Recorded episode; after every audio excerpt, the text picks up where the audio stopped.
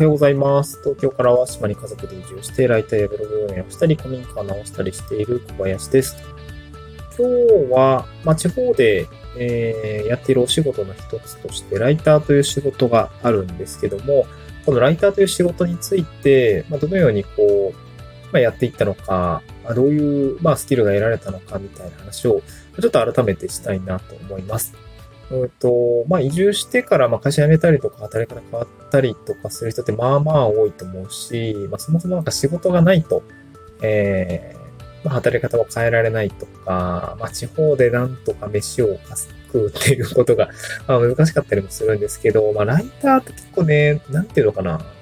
まあ、ハードルが低いと思うし、稼げるまでは、うん、どうなんだろう。やったらやった分お金になるから、それ一本で飯を食うってことはちょっと難しいのかもしれないけども、収入の一つ、まあ、一つの収入源にはなり得るポテンシャルって、まあ、十分あるかなと思うので、うん、なんか、やっておいて損はないんじゃないかなとは思いました。文章術のスキルってめちゃくちゃ幅が広いし、正直いろんなことを、いろんな、ね、あのー仕事になっていってるので、文章を学ぶ、文章術を学ぶっていうことの、まあ、大切さってすごく大事なのかなとは思いました。で、まあ、そういう文章術について、まあ、どういうシチュエーションで、まあ、役に立ってるのかっていうところもまあそうなんですけど、まあ、どういう感じで最初文章術を学んでいったのかみたいなのをですね、ちょっと噛み砕いて、え今一度お話をしたいなと思いました。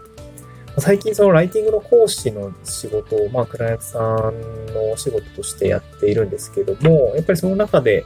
うん、なんかこう、懐かしいなって思うところがあるんですけど、その僕が文章、なんかクライアントワークでおしあの文章を書いてお金をもらうような経験をしたのがちょうど2年、1年半前ぐらい、もう2年弱ぐらいなんですけど、経つので、まあなんかこう、まあ、その、当時の自分を思い出すというか、ああ、確かこんな感情だったな、みたいな そういうのがすごく感じるようになったので、まあこういう話をしてみたいなと思います。うん、で僕自身文章を書くという行為については、まあ、クライアントワークとしてやる前に自分でまずはブログを書いていました。記事を書くっていうことをやっていました。まあ、それが、まあベースとしてあったので、すぐクライアントワークに移行できたというのはあったんですけど、えー、まあやっぱ最初は拙い文章だったと思いますね。どういうことを書けばいいのか、みたいなとこって正直書き出しがようわからんとかっていうのはまあまあ、まれ、まあ、なんていうのかな。毎毎日のことですね。うん。それでも何か書きたいみたいな。一時なんかね、なんだろうな多分型がある程度こう、型も、型がないと書けない。まあ、プレッポとか、あの、最初のリード文の型とかっていうものがないと、ちょっと書けないなってやっぱ思うようになったから、いろんなこう、ブログだったりとか、メディアだったりとかを見て、あのまあ、冒頭のリード文はこういうことを言えばいいんだとか、ま、見出しとかがあって、その後リード文があって、まあ、えー、まあ、プレッポをですね、結論書いて、理由書いて、具体例書いて、まあ、基本僕はプレッポでしか書いてないんですけど、なんかそういうことがですね、うーん、な、なんかこう、型として身についたのが、まあ、ブログの方ではあったのかなと思います。結論書いて、理由書いて。でもやっぱり意識するようになったら、クライアントワークして始めてからですかね。うん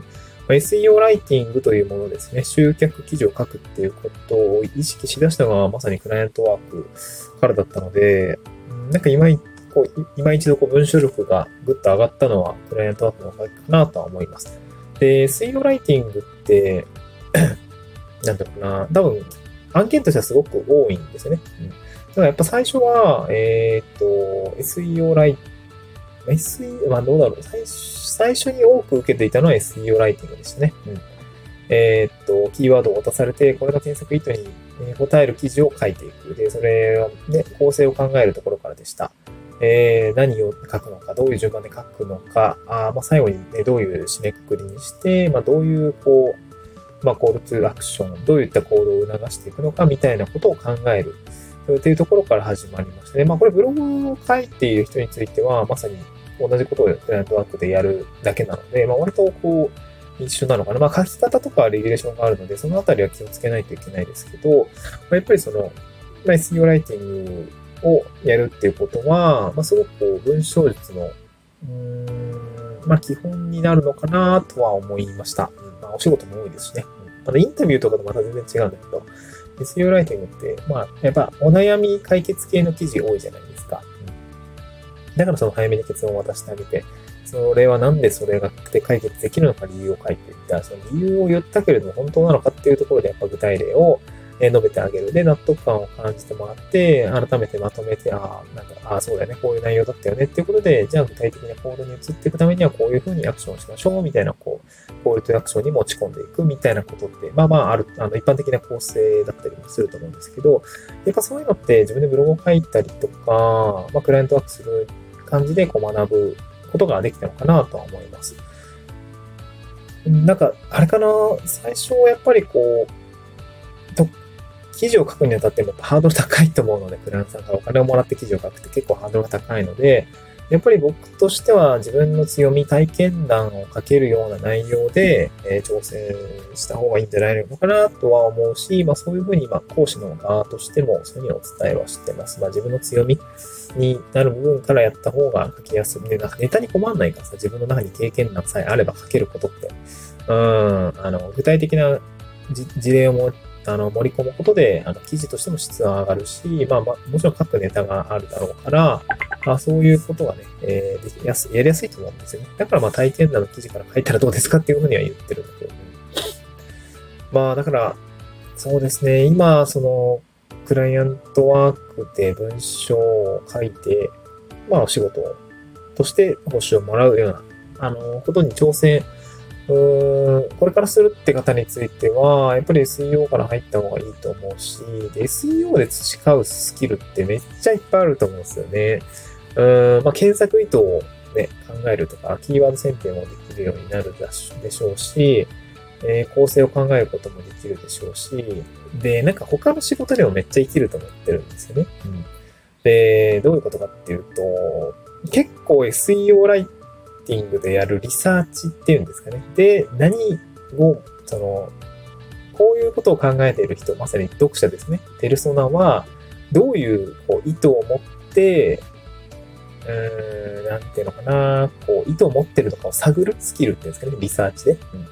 で、それに対してどういう、まあ、ことが求められてるのかっていうか、検索、ね、多分その、なんか課題があった人って多分検索するじゃないですか。調べますよね。ってなると、その SEO の上位に出てくる内容が求められていることと、まあ、ニアリーイコールで、えできると思います。ってなると、なんかね、企画立てたりとか、うん、なんか提案の内、提案の内容に厚みを持たせるときにも使えたと思うんですね。例えば、僕一回自治体の、なんかね、移住定住の部署として仕事する機会があって、まあ、メディア、どういうコンテンツが求められてるのかみたいなことまあ、雑談する機会があったんですけど、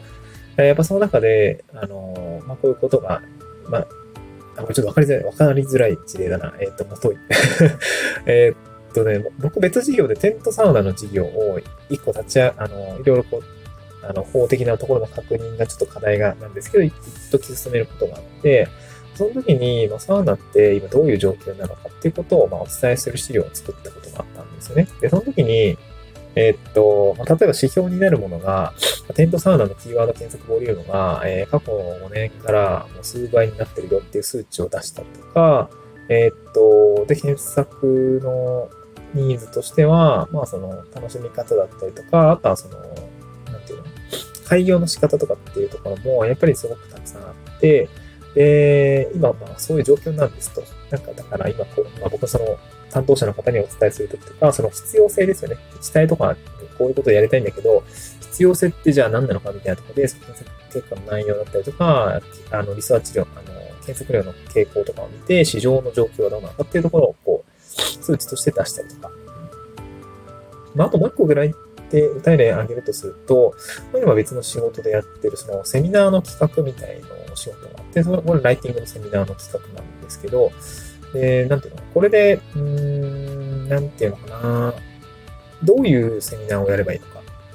まあ、どういう、どういうペルソナがいて、ペルソナに対してどういう内容が、あ話したらいいのかとか、その、で、構成ですよね。セミナーの構成。まあ、これが結構 SEO ライフの一緒で、どういう順番で何を伝えるのかって結構大事なので、まあ、そういうね、あの、セミナー企画っていうものでも活かせたので、まあ、SEO ライティングによって、うんまあ、得られることの中に、ま、検索意図を考えたりとか、何を伝えるべきかを考える、そしてどういう順番で伝えるべきかを考えるっていうことを、まあ、リサーチによって調べることができるようになったのは、他の仕事に続いてきたので、まあ、あの、SEO ライティングで結構やっぱ基礎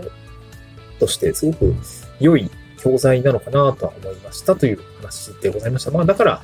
あ新しい仕事に、まあ、文章術としてやるってなった時には、やっぱりこう、SEO ライティングを学んでいくっていうことの方が、まあ、すごくこう、なんだろうな、